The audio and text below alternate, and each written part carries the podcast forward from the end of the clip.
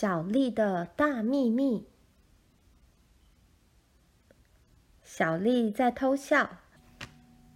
跳橡皮筋的时候，小丽说：“我有一个秘密。”小迪问：“什么秘密？”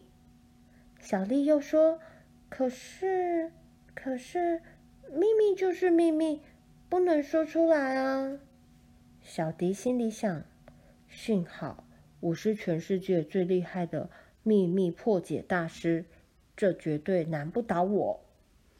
他很兴奋，继续跳橡皮筋。是恶心的大蜘蛛，或是黏哒哒的癞蛤蟆？嗯，还是一颗臭蛋？小迪的脑袋瓜里跑出一个又一个的大秘密。他说。我敢打赌，一定是只恶心的大蜘蛛。小丽笑着说：“才不是呢，我的秘密比它大多了。”再见，小丽不玩橡皮筋，自己走开了。小迪好想跟着他，可是他被橡皮筋缠住，不能动了。小迪跑进客厅，大声地说。妈，小丽有秘密。妈妈听了，想一想，说：“嗯，说不定她认识了一个小帅哥。”小迪现在才发现，妈妈根本就不懂什么是秘密。算了，还是自己想办法找出小丽的秘密来。下午。小丽跑到小湖旁边玩小船。小迪说：“一定是维京海盗的帽子。”小丽大笑：“哼哼，可惜那不是活的。我的秘密比它大了好几千倍，也重了好几千倍，比维京海盗的帽子大了几千倍。”比维京海盗的帽子重了几千倍。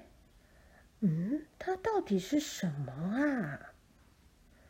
是一条大蛇，还是海盗的宝藏？是八爪大章鱼吗？呃，还是幽浮？到了第二天早上，小迪还是想不出来。他穿上吸血鬼的衣服，一飞飞到沙堆上。哇！小迪装出恐怖的声音大叫：“哇哈哈哈！快点告诉我秘密是什么，不然我我要把你吃掉！”哼！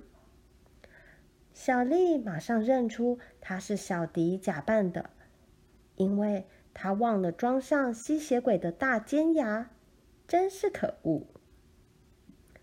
小迪只好说：“那我拿两颗彩色弹珠跟你交换秘密，好不好？”